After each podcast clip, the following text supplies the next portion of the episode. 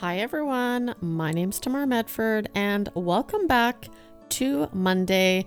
You are listening to the Connected Calm Moment, and we are on a brand new month, which means a brand new topic.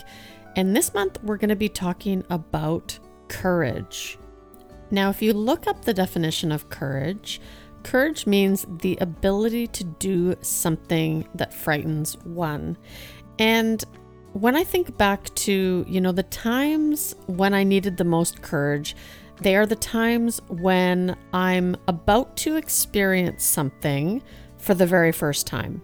So I've never had the experience, I'm trying something new, and, you know, we don't know what we don't know. And sometimes it's that fear of the unknown, it's the fear of not knowing that certainty, that end result that can bring us back into that place of fear. And oftentimes, what we do is we procrastinate, right? We put things off and we just wait until there's a better time. And what I've learned is that when I have an opportunity that really aligns with my values, it aligns with my purpose, if I'm presented with something that scares me, I really need to gain the courage to move forward no matter what the result is going to be. And, you know, I have really strengthened my growth mindset over the last year and realized that no matter what happens, that it's never failure. I mean, I think that, you know, we need to normalize making mistakes because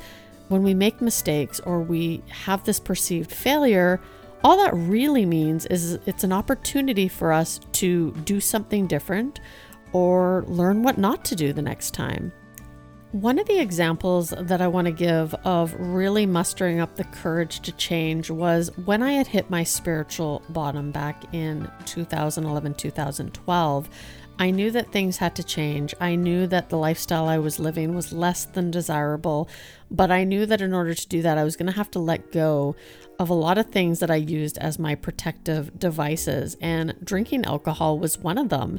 And when I thought about what my future would look like as someone who lived an alcohol free lifestyle, that really scared me because I was so used to coping with any emotions that came my way, with whatever life threw my way by having some drinks.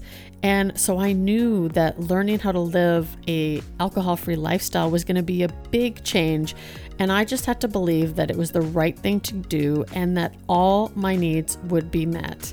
And I'm so grateful that I gained the courage by just taking the suggestions of other people and starting to develop a new, healthier lifestyle because that courage has allowed me to create a life today that I can't even imagine it being any different. So, if you're trying to muster up the courage right now to do something that scares you, I strongly encourage that you just give it a shot. If it aligns with your purpose and it aligns with things you're passionate about, the biggest thing is maybe you make a mistake and you learn from it. Well, I hope that that resonated with you, and I look forward to seeing you next time. Thanks for listening, and we will be back tomorrow.